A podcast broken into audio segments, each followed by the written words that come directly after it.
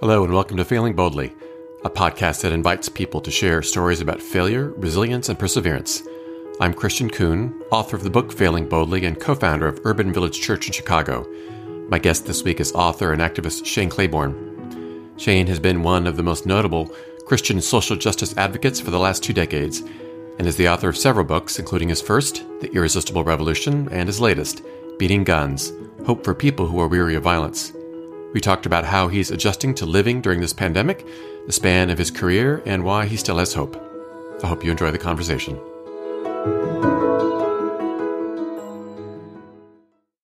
Well, Shane Claiborne, thank you so much for being on the Failing Boldly podcast. Yeah, man. Thanks for having me.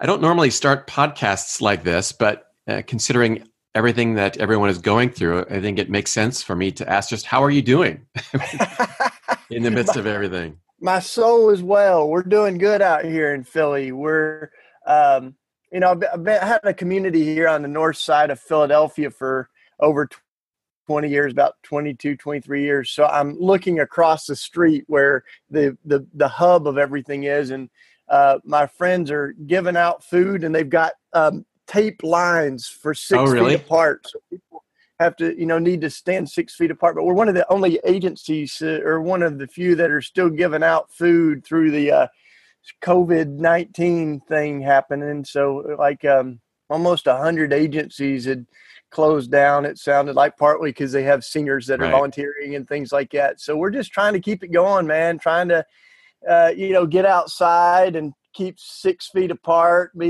do the distance, but not the isolation thing, kind of be present when we can on our block together. And, life goes on. We had a friend that passed away and, you think of what does a funeral look like right now? It's a strange time, but I think it's also a time for a lot of creativity. I did some kind of virtual revival last night with my friend. Vote common good, it was awesome. And I thought tonight there's like this desert monasticism, 3-hour journey through the spirituality of the, the desert fathers and mothers that's online. So that's kind of some cool stuff happening. So we're hanging in there, man.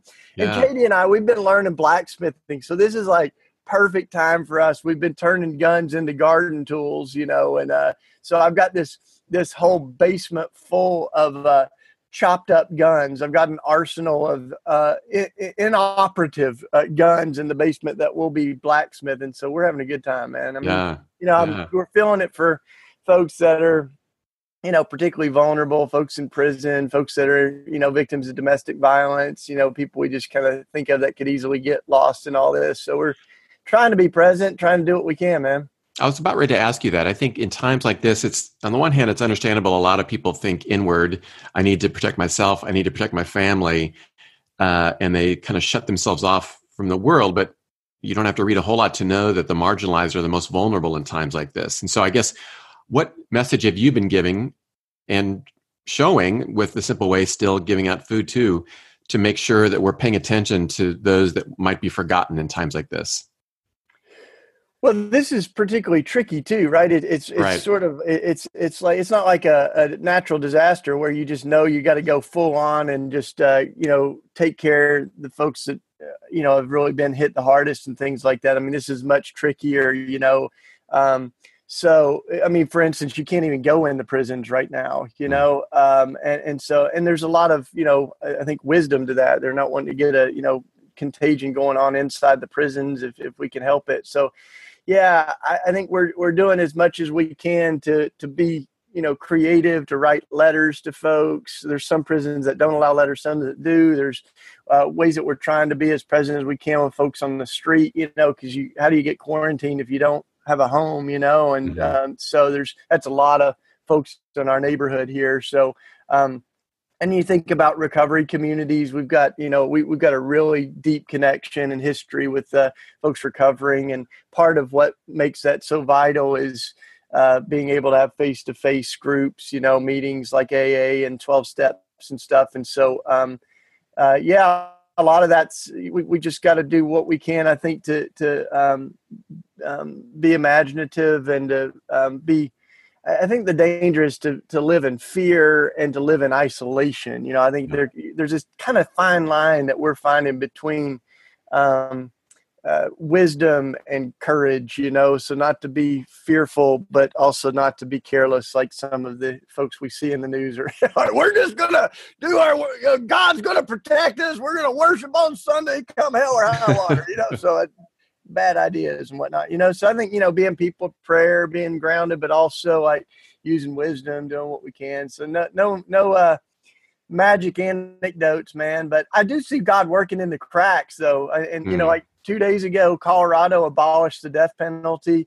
My understanding is probably all executions are going to go on hold because, you know, you can't have the proper appeals and folks can't meet with their lawyers and go to court and stuff. And so, you know, I really do think God often works in the cracks, and the good and the bad's all kind of going together. So it's likely that this year will be the lowest executions we've had in modern history, which is great. But, you know, we're having a lot of folks that are struggling in other ways. So, yeah, man, do what we can to pray that God would give us eyes to see the folks that are most vulnerable right now. And there's a lot of people doing cool stuff, though, you know, folks that, I mean, there's some folks that are in the medical, I'm just so grateful for the folks that, you know, they're choosing to go to work every day to take care of people, and folks that are, you know, doing Meals on Wheels needed a whole bunch of volunteers. So we're just trying to connect people however we can, man. And also mobilize, like we're in the middle of like one of the most important elections in American history. So like, if nothing else, we can do a whole lot of organizing while we're quarantined up in here and try to get a better thing happening for our country here. Yeah. I want to talk about all of those things in a minute. I want to first, if it's okay, kind of back up a little bit with your own faith journey. One of the things, I mean, in the book that I put on Facebook yesterday that I was going to be talking to you and asked, what would you want me to ask you? And so many people keep referring back to Irresistible Revolution. And in that, you talk a little bit about your faith story, but it seems like one of the key moments for you was when some friends asked you to come down to Philadelphia and essentially hang out with those who are poor. And I know maybe in your traditions and in many traditions, people talk about being saved, whatever that means for them. Would you say that those moments for you, those first days in Philadelphia, was in a sense kind of one of your most salvific experiences? Well, I've always liked that scripture that says we're working out our salvation with fear and trembling, you know, and I've come to see that this whole Christian thing is not just about a moment, but it's about a movement. And I think we do have those pivotal, you know, kind of landmark moments where we put a stake in the ground and say, I'm committing my life to Jesus, you know, and a lot of us have those even radical, you know, conversions from who we were to who we want to be. But for me, it's been that kind of process. So, because I fell in love with Jesus when I was in middle school, you know, and I grew up in the Bible Belt in Tennessee, actually in the Methodist Church. And then I got kind of disenchanted with the formality and things like that. I just wanted to see the fire of the Holy Spirit, you know, and so I really got immersed in the charismatic church in my hometown in Tennessee. And that opened my eyes up to lots of things, people who believed in miracles, people who prayed for healing. And I mean, like, I just loved it and still love it. A lot of that's shaped who I am, you know, and there's some of the bones I had to spit out with it too. You know, like I think there were some pieces that in any tradition, there's parts that we are yet to be redeemed, I guess, you know, or like as scripture says, we see through a glass dimly. So, but I love the charismatic side of that. So that infected me in some ways. And then when I came to Philly, I came really to go to college here. I went to Eastern University, you know, studying sociology with folks like Tony Campolo and other wonderful profs there. But it was when my college friends started taking me downtown. They went down often, like sometimes even a few nights a week, and about a 30-minute, you know, commute to downtown. So, but we'd go at night, you know, and they introduced me to folks that were living under bridges, that were, you know, sleeping in the parks, and we'd stay up sometimes 2 or 3 in the morning, just listening to people's stories, talking with them, sharing hot chocolate or food or whatever, you know. And I mean, that was just, it was massive. I mean, it was like the Bible became 3D, you know, all these things Jesus said about the last being first, and the tax collectors and prostitutes entering the kingdom ahead of the religious folks, all this stuff. I was like kind of seeing it, you read the rich man and Lazarus story with new eyes after you've kind of met folks that are sleeping outside someone's gated community, but then, while we were in college there was one really catalytic experience, which was a group of homeless mothers and children had moved into a abandoned Catholic church. And I talk about that in my first book quite a bit, because that was, it was one thing to, I think, experience folks that were on the street downtown, but then to see that the fastest growing homeless population was, and still is, women and children. We often have the least amount of shelter space or public housing for families with kids and mothers. And so these moms were courageous, and they said, we refuse to be invisible, and we need to band together, because on our own, we're really vulnerable. And so they exposed this by, about 100 of them moving into this abandoned church. And we heard about it and mobilized a student movement really that came alongside of them. And that was incredible. I've never been the same since, and it was kind of my second baptism into justice, social justice, and things like that. But it was also, when the families had hung a banner that said, how can we worship a homeless man on Sunday and ignore one on Monday? Mm. So it was really informed how I think of Jesus, not just as someone who came to do charitable work and help the poor, but was born as a baby refugee, who was executed by the state on the cross. Well, every part of his life was this kind of movement of divine solidarity with people who are suffering in the world, and embodying that and who God is in Jesus. That was huge. We started reading about the early church, and how they shared everything together. And that's a lot of where our vision for The Simple Way was born. That was back in the late 90s, but we've been at it ever since. Yeah.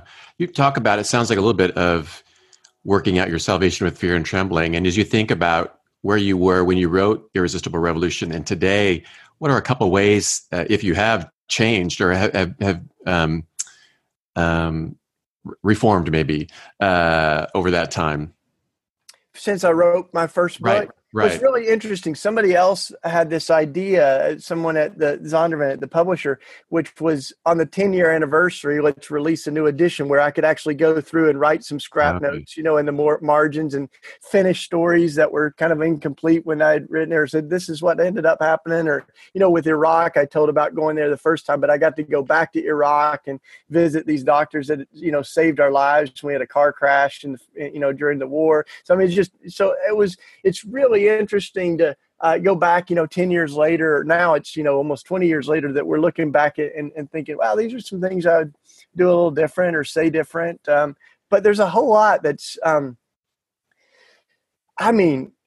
when we came up with the title of The Irresistible Revolution, these titles get go through all kinds of changes, but I really felt like there is this sort of bubbling up, just like boiling water, like it's starting, like there's something happening within the church, but also within the larger culture in this sense that the world that we've been handed is really fragile, and young people are rising up. And we were a part of that in our 20s, but we're still like seeing that, and we're seeing it even more evident, I think, in the environmental crisis around Black Lives Matter and gun violence, the kids, from Florida that are now adults, but all that, this like movement that's happening. And so, when I went back and read what I had written about racial justice and stuff like that, like it was kind of controversial when I wrote it 15 years ago, I guess some of it still is, but I'm just grateful for what's happening in the world. And I'm convinced that a lot of people are leaving the church because it's lost touch with that sort of crisis that's happening in the world, that I think just one more iteration of it is this coronavirus, but, where we kind of are asking questions of like, what's more important, people or the stock exchange? I can't believe it, but like, these are things that, like, these are ancient struggles. So there's a lot of wisdom we can build on. And So I'm pumped to be alive right now. I think it's an amazing moment in history. I also think it's a really important moment for us to realize that Christians who are forfeiting their integrity and moral authority to defend Donald Trump are doing so much damage to the reputation of Christianity in public. So we really, I think there's a movement that wants a different version of that. And Red Letter Christians, the work that I'm doing now, that's kind of what we're about, is trying to change that narrative of what Christians care about and challenge the Trump evangelicalism, because there's a lot of folks that, they say they're rejecting Christianity, but really they're just rejecting a version of American nationalism that has camouflaged itself as Christianity, but it really doesn't look much like Christ at all. So, when Frederick Douglass said, "I see no reason to call the religion of this land Christianity, it looks nothing like Christ." I think a lot of people are seeing that, So this is a podcast about failure. And so would you say, you mentioned a little bit about kind of, and I'm painting in broad brushes here, but some of the failures, contemporary failures of both the conservative evangelical church and also the mainline church. And so for you, in talking first about the conservative evangelicals, would you say its alignment with Trump and what Trump stands for is one of those failures, or are there others too?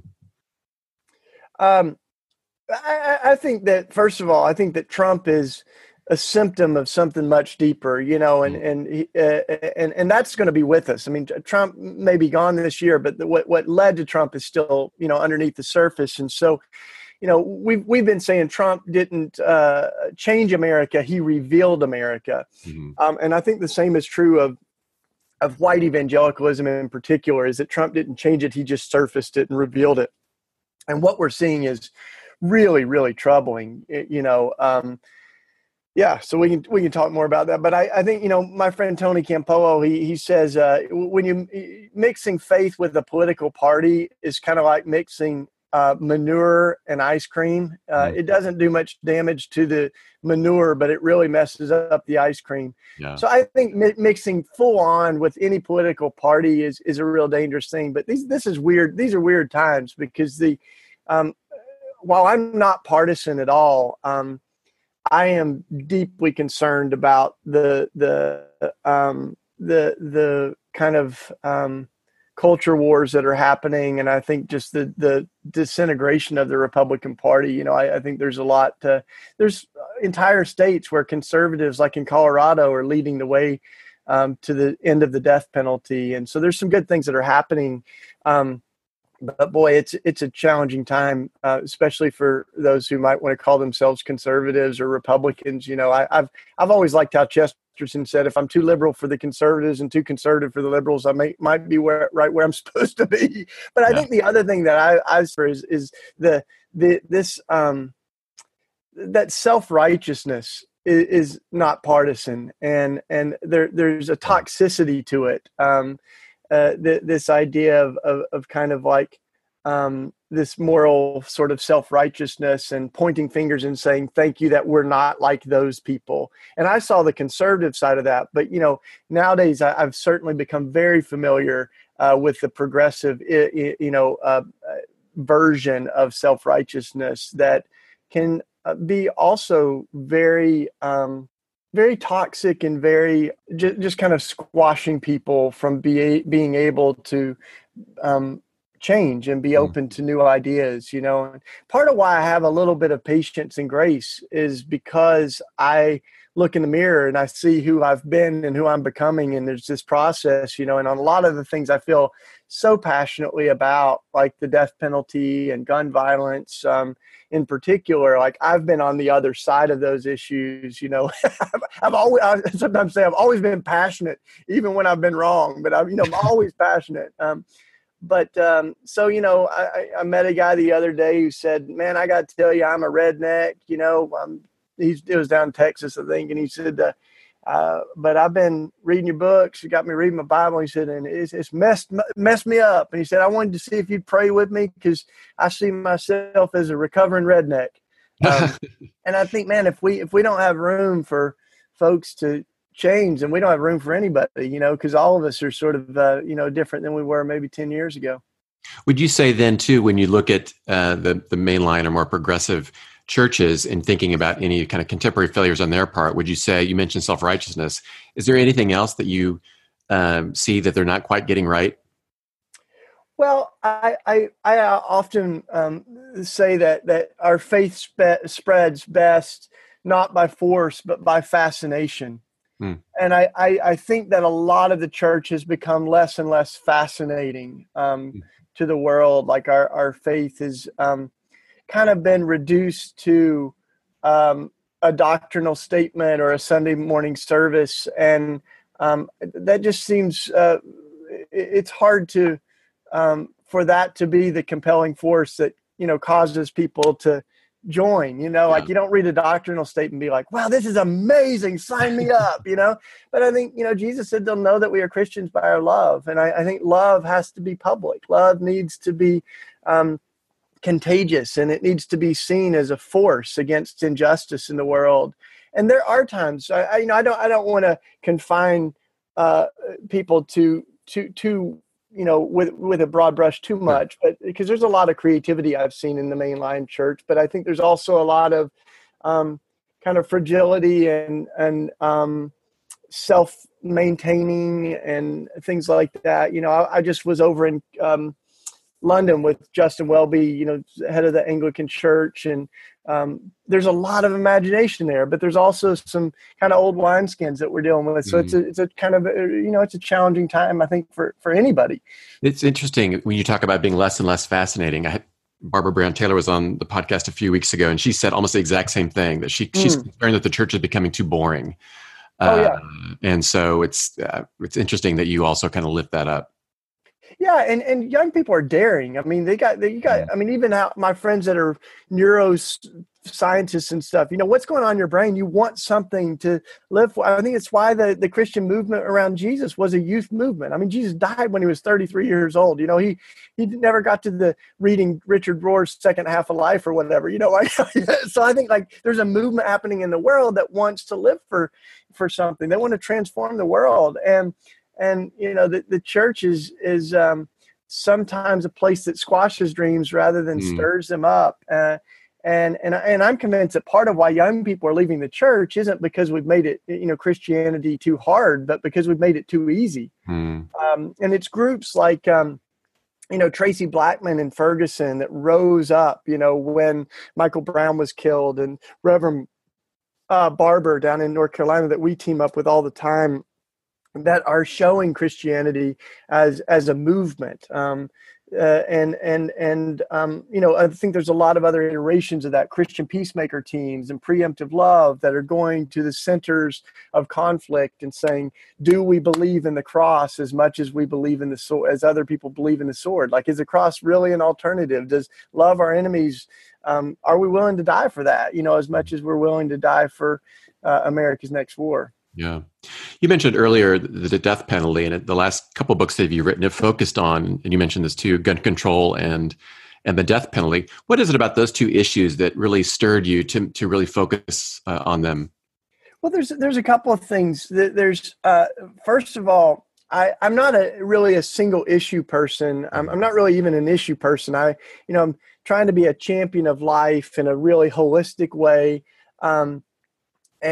But that's what I began to find, so interesting and so troubling is I grew up, hearing every Christian talking about being pro-life, but we've come to so narrowly focus that to one issue, to abortion, that we'd be more accurate in saying we're anti-abortion or we're pro-birth, but to be pro-life to me became much broader than that. I do care about abortion, reducing and eradicating abortion, but it's not the only life issue. I think the environmental crisis is a life issue. The Black Lives Matter movement, immigration, and particularly these two issues, the death penalty and gun violence, caught me because for a few reasons. One of them is that rather than being the champions of life, Christians have been the obstacles of life on these. Like we've been on the wrong side of this. Like the highest gun owning demographic in America is white evangelical Christians. Mm. We own guns at a higher rate than the general population. And we've been the champions of guns, I grew up with, God and guns, hand in hand. And then on the death penalty, the death penalty would not stand a chance in America if it weren't for Christians. The death penalty has held on, not in spite of Christians, but because of us. And even if you look at who's executing, it's the Bible Belt. 85% of executions are happening in the Bible Belt. And that blows, I mean, it just sickens my stomach, you know, as I began to kind of take away the layers of this. I mean, Tennessee, where I grew up, is using the electric chair still, like this year, is executing people along with Texas, you know, in these southern states that were also the states that held on to slavery the longest. So there's certainly the residue of racism and slavery there as well. But, you know, the theological foundation and justification for guns and the death penalty is incredibly problematic. And I think it surfaces a lot of other things too, you know, so that's why, like, it is about the death penalty. Beating Guns is about guns, but it's about a lot more than that too. I think it's even about how we understand why Jesus died, you know, because there's some versions of thinking about Jesus's death that make God pretty monstrous, you know, that God has a gun pointed at humanity and takes it off of us and puts it on Jesus and kills Jesus. And so if we aren't careful, I think we can create some theology that is very, very dangerous. And we have that. I think we have that in our country. But that's, you know, Hitler came to power with the Bible in his hand, using really deranged theology. As one of my mentors said, all you got to do is twist the cross and you get a swastika. And so I think that, you know, to this day, the KKK has an entire section of their website defending why they're Christians. And, you know, I mean, it's just, so I think we've got to challenge that theology. You know, the answer to bad theology is not no theology, but it's good theology. So, I want to kind of challenge the kind of theology that says we're going to worship the Prince of Peace on Sunday and pack heat on Monday. You know? Yeah.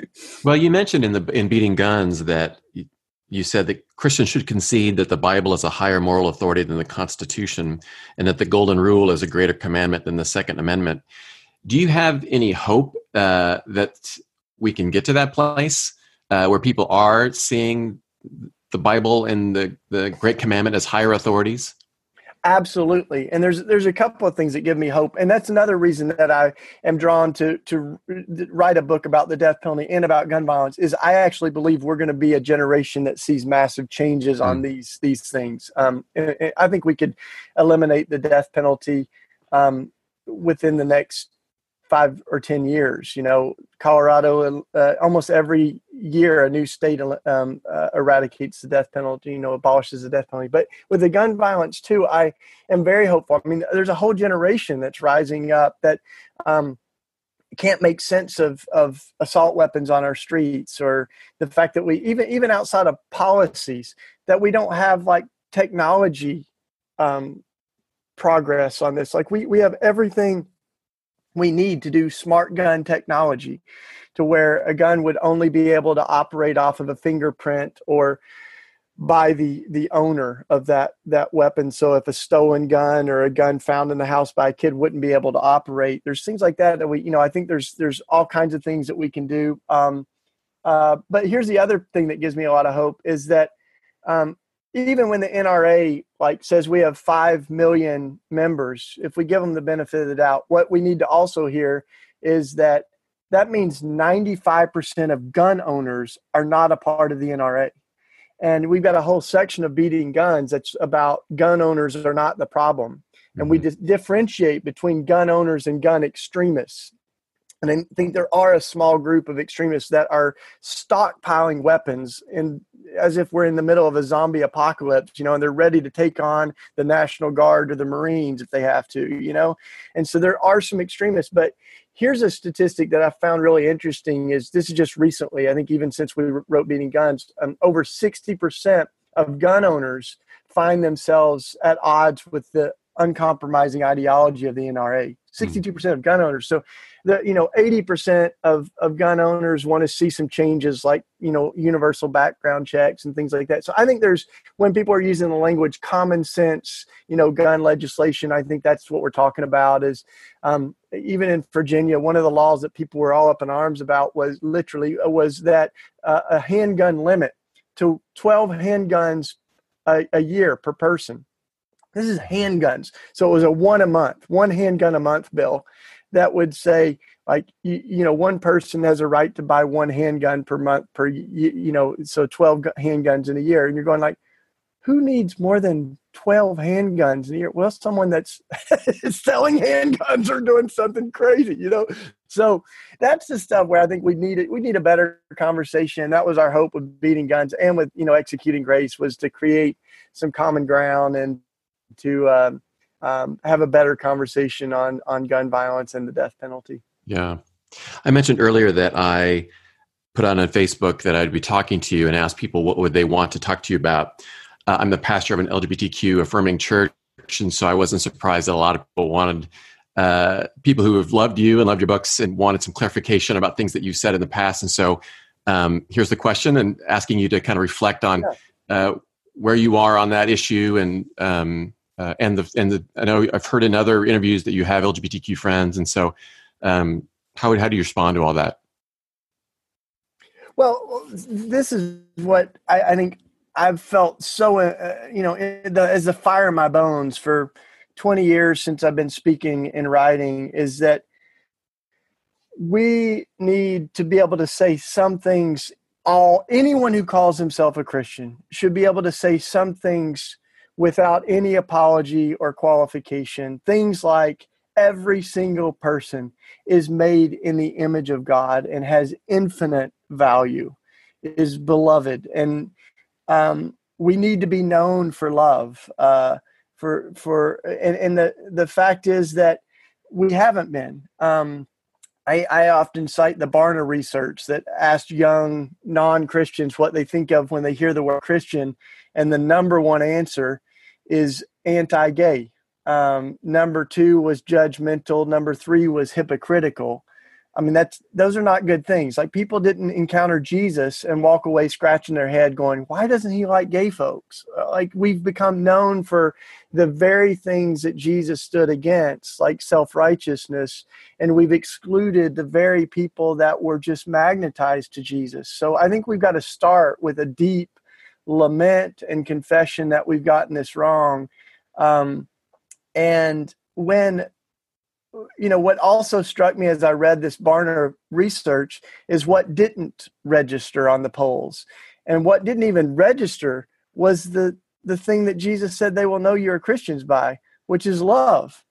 And so for me, I think some of this is because we turned this into an issue that we are debating rather than thinking about the people who are directly affected by it. And I think it's what we do often with any issue, we were just talking about gun violence and the death penalty. We don't always think we're good at talking about people, but not talking with them. And I think love requires more of us than that.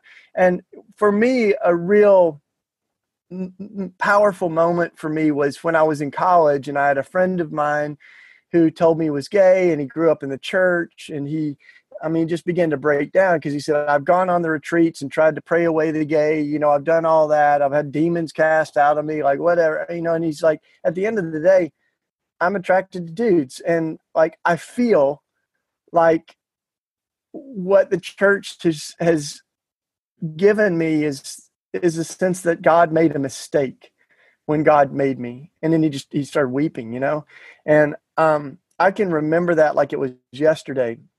And what I remember is thinking, if my friend can't find a home in the church, then who have we become? What have we become? And so that's kind of, that was a moment that really shook me. And I've written about this in various forms, and spoken about it really passionately as far as I think we need to be affirming and inclusive. We also need to be better listeners, and And the one thing that folks will sort of push on a little bit is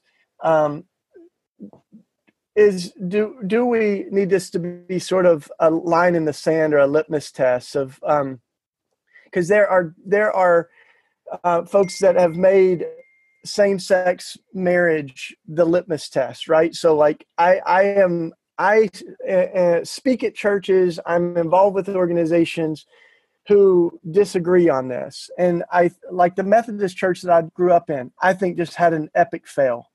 And they've excluded the affirming congregations. But there are other organizations I work with that I think they're failing on the other side, where if you don't have a public statement affirming same-sex marriage, then you're not welcome there, which I just think that's more exclusion is not the answer. I mean, the Pope couldn't speak at some of these places, or, you know, Bryan Stevenson or Helen Prejean couldn't talk about the death penalty if they didn't have a statement on marriage. So I just think that it's not the best thing to say, just because we believe in intersectional justice and full liberation, we all have to see eye to eye on all of these things. But I do think that we have to say, if we cannot begin with love and celebrating our LGBT brothers and sisters, then we're missing the mark. And this is the other thing, is I think we also have to be able to say, we are going to advocate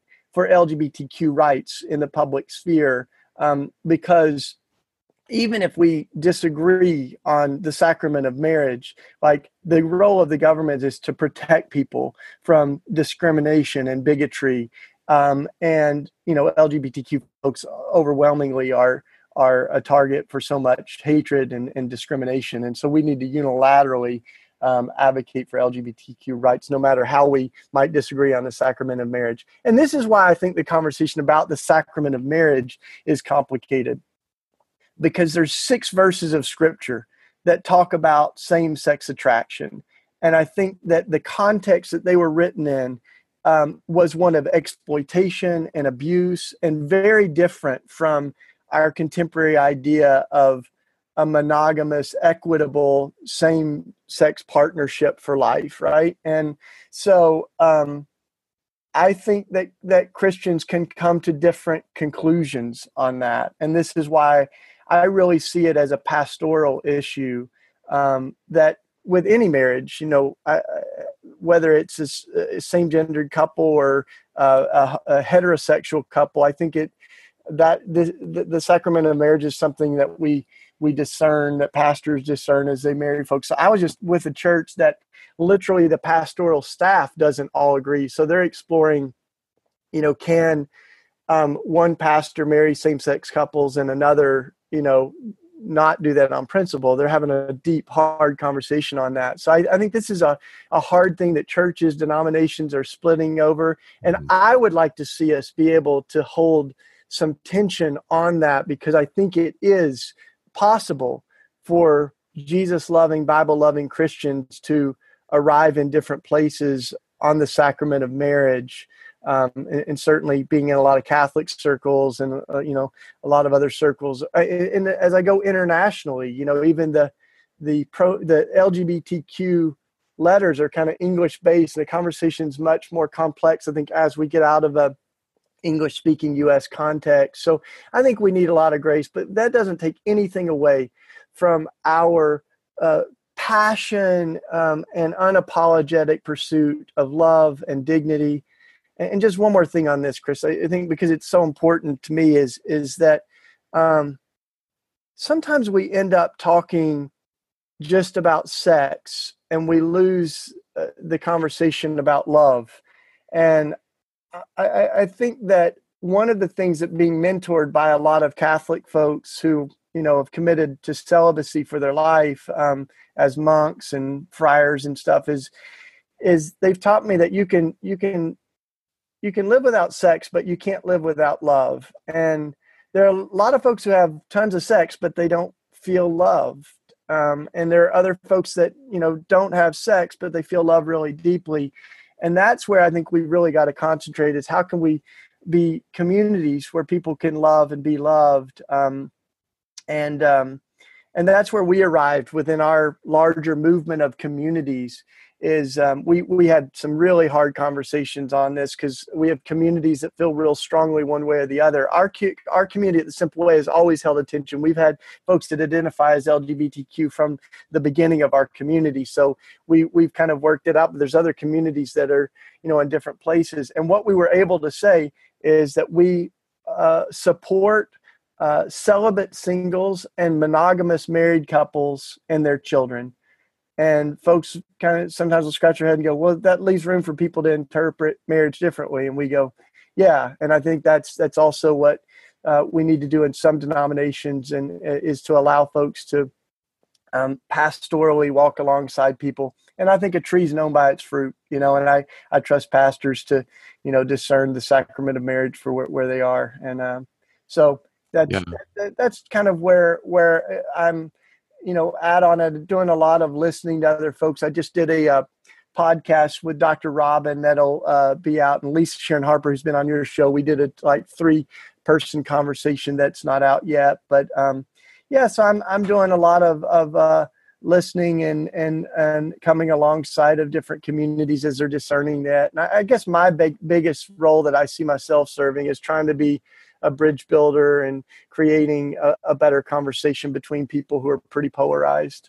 So I'm still kind of leaning into schools, churches, organizations that kind of are polarized on it. Yeah. So I guess I have to ask then, for you personally, when it comes to both how you interpret the sacrament of marriage and as it relates to same-sex couples, how about you? How do you personally give your own view on that?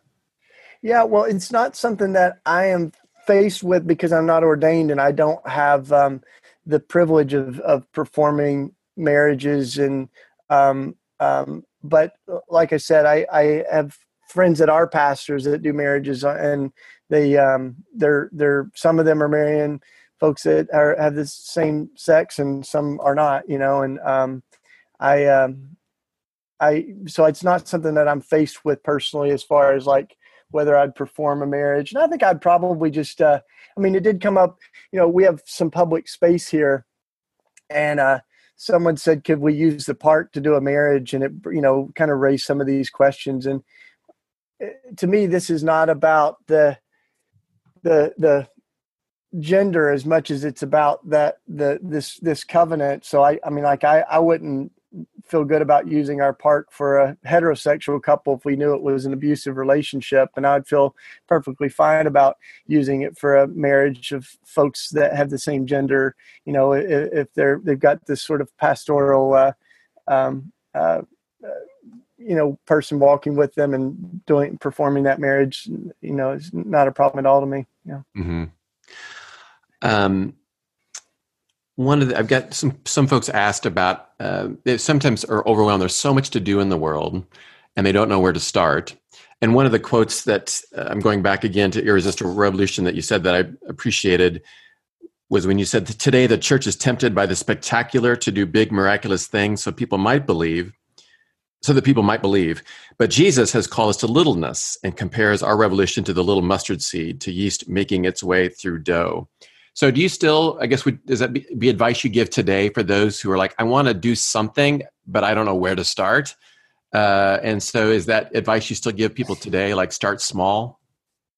Well, you know, I've been a student from a distance of Dorothy Day, you know, in the Catholic worker movement. And one of the things that she said that prompted this is she said, our job's not to get bigger and bigger, but smaller and smaller.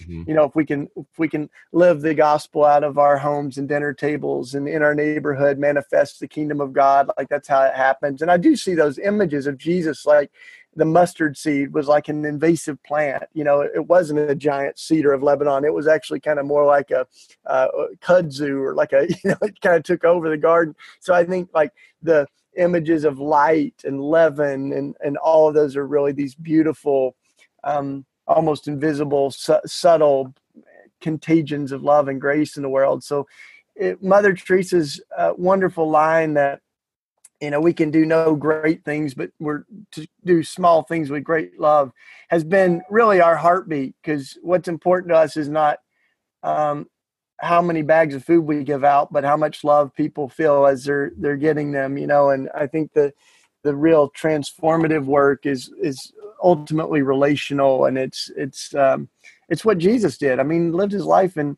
people's homes. He's living in the middle of interruptions, and somebody ran out of wine at their wedding, and our kid's sick over here. You know, he's just kind of living in that space.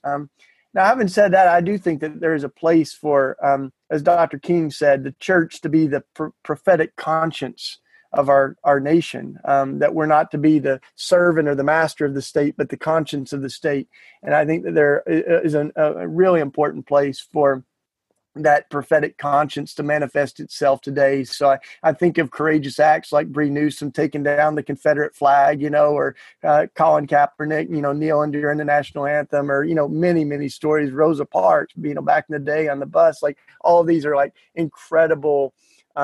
They are, in one sense, they're small acts. I mean, there's tons of other Confederate flags, you know, there's like, Rosa Parks was one person on a bus, but man, her sitting down caused a lot of people to stand up, you know, and same with Colin. I think there's a lot of courage is contagious. And so when we see those little acts of courage, they embolden other people. And I think that's how a lot of movements have started, you know, by someone just saying, I can't in good conscience do this. And you know, that little match sparks a fire. Yeah. I'm always impressed with people, and certainly with you and the energy that you have. But I also imagine, like, every day you're both having people sing your praises and others who wish you would just go away forever. How do you keep going? Like, what are the things that give you life, spiritual practices that give you life, and so that you're able to show that resilience? Wow. Such a deep and profound question. I love it. I mean, there's some stuff that's just like, we have this common prayer book that we created, you know, and we being a huge group of friends that folks like Phyllis Tickle and the late Richard Twist. I mean, both of them have passed on now, but also, you know, Catholic friends like Richard Rohr helped us. And we had people that were in the charismatic church, Mennonite, Orthodox, and so we crafted this common prayer. It's also on the digital devices. It's on a free app, you know, and all that. But that's like a part of my own sort of prayer life, and it came out of that hunger, you know, to find ways to pray together across, you know, diverse differences in kind of worship styles and theologies and stuff. And it was funny because when I was over with Justin in Lambeth Palace, I gave him a book of our version of Common Prayer, and we laughed because he had just showed me the table where the original book of Common Prayer was written in the 1500s. So, but it's all building on a tradition, you know, and that's, you know, so that's a part of it. And then we have a lot of fun, you know. I think we've got a. That old Emma Goldman quote, if I can't dance, it's not my revolution. You know, I think some social justice people, we're dealing with heavy stuff. And so you can get really serious. But one of my mentors said, if we can't laugh, then the devil's already won. Mm-hmm. So I think we do have to, there has to be something, you know, really compelling about what we're doing, that I think we're not just naming what's wrong, but we're proclaiming how things can be made right again. And last night I was with Brian McLaren on this little virtual thing. And it's one of the things that I've always quoted him. He says, we need to protest, but we also need to protestify, you know, because we actually need to, not just be anti-Trump right now. I mean, but we got to like imagine what does, a country that's driven more by love than by fear. What does it look like? You know, a country that's as diverse as the kingdom of God. What does it look like? And that's what's, you know, I think coming out of a lot of this anyway is a real identity crisis for, you know, white folks in our country. And so, we've got to, I think, you know, really build something more beautiful. Yeah. Well, I always end these conversations by asking my guests to share a failure story. And so I was wondering if you could talk about a time that you failed, whether it was several years ago or yesterday, whether it was more serious or lighthearted, professional, personal, whatever. Oh, wow. Well, I mean, the one that pops into mind, I should probably think a little deeper, but you're kind of putting me on the spot. But the first one that pops in my mind, I'll just have to tell you a story, because we started our community with Tony Campolo, he's got this fire. For folks that don't know him, he's like a Baptist sociologist and evangelist. He spits when he preaches, and he's just like, so he inspired us with this vision of folks in the UK that had a double-decker bus that went through the streets, and they created this mobile hospitality space, right? So folks that were living on the streets could come on, and there was a little first aid place. There was a place where you could get mail, because a lot of folks, don't have a very good way to get mail if they're on the street. So we have a PO box, and we could deliver mail. We could, give out coffee. So we actually bought this double decker bus, right? And we had all these plans for it. And it was in New Jersey. So we went over, and then we came to find out that you can't have a double decker bus. And Philly, the bridges are all too low, and you literally couldn't move it around, So in one sense, our whole community started as a mistake, but thankfully we were not, it wasn't just about a bus, I think the bus was, we were bummed. So we ended up having this little baby bus that we had on our shelf for ages. But we met this guy who was letting us keep it on his property because we couldn't move it. And thankfully, he was sort of apocalyptic, and he thought, there was a flood coming and stuff. And so eventually we just said, would you like to scrap the metal? And he was like, yeah, I'd love it, because he was building an ark. And oh, my gosh, really? Heck yeah, dude. So we won. Everybody won. He completed his boat. And who knows, he may be the one that's living through this. That's right. I don't know. I might be giving him a call here in a few weeks. That's right. Well, Shane Claiborne, thank you so much for the time today. Thank you for your ministry and your witness. Absolutely, dude. And I hope to visit your community sometime there in Chicago. Sounds like I would love it. I'm dear friends with Darren and other folks that are there. So keep it up, and love to all your people. Bless you. Thanks so much. And that's this week's episode. Thanks again to Shane for giving his time for this conversation. To find out more about Shane and his ministry, you can go to his website, shaneclaiborne.com, or to redletterchristians.org. You can also follow him on Twitter @ShaneClaiborne. To learn more about my book and the ministry I'm a part of, you can go to christiankuhn.com. And I hope you'll consider subscribing to this podcast via Apple Podcasts or Spotify. Thanks again for listening.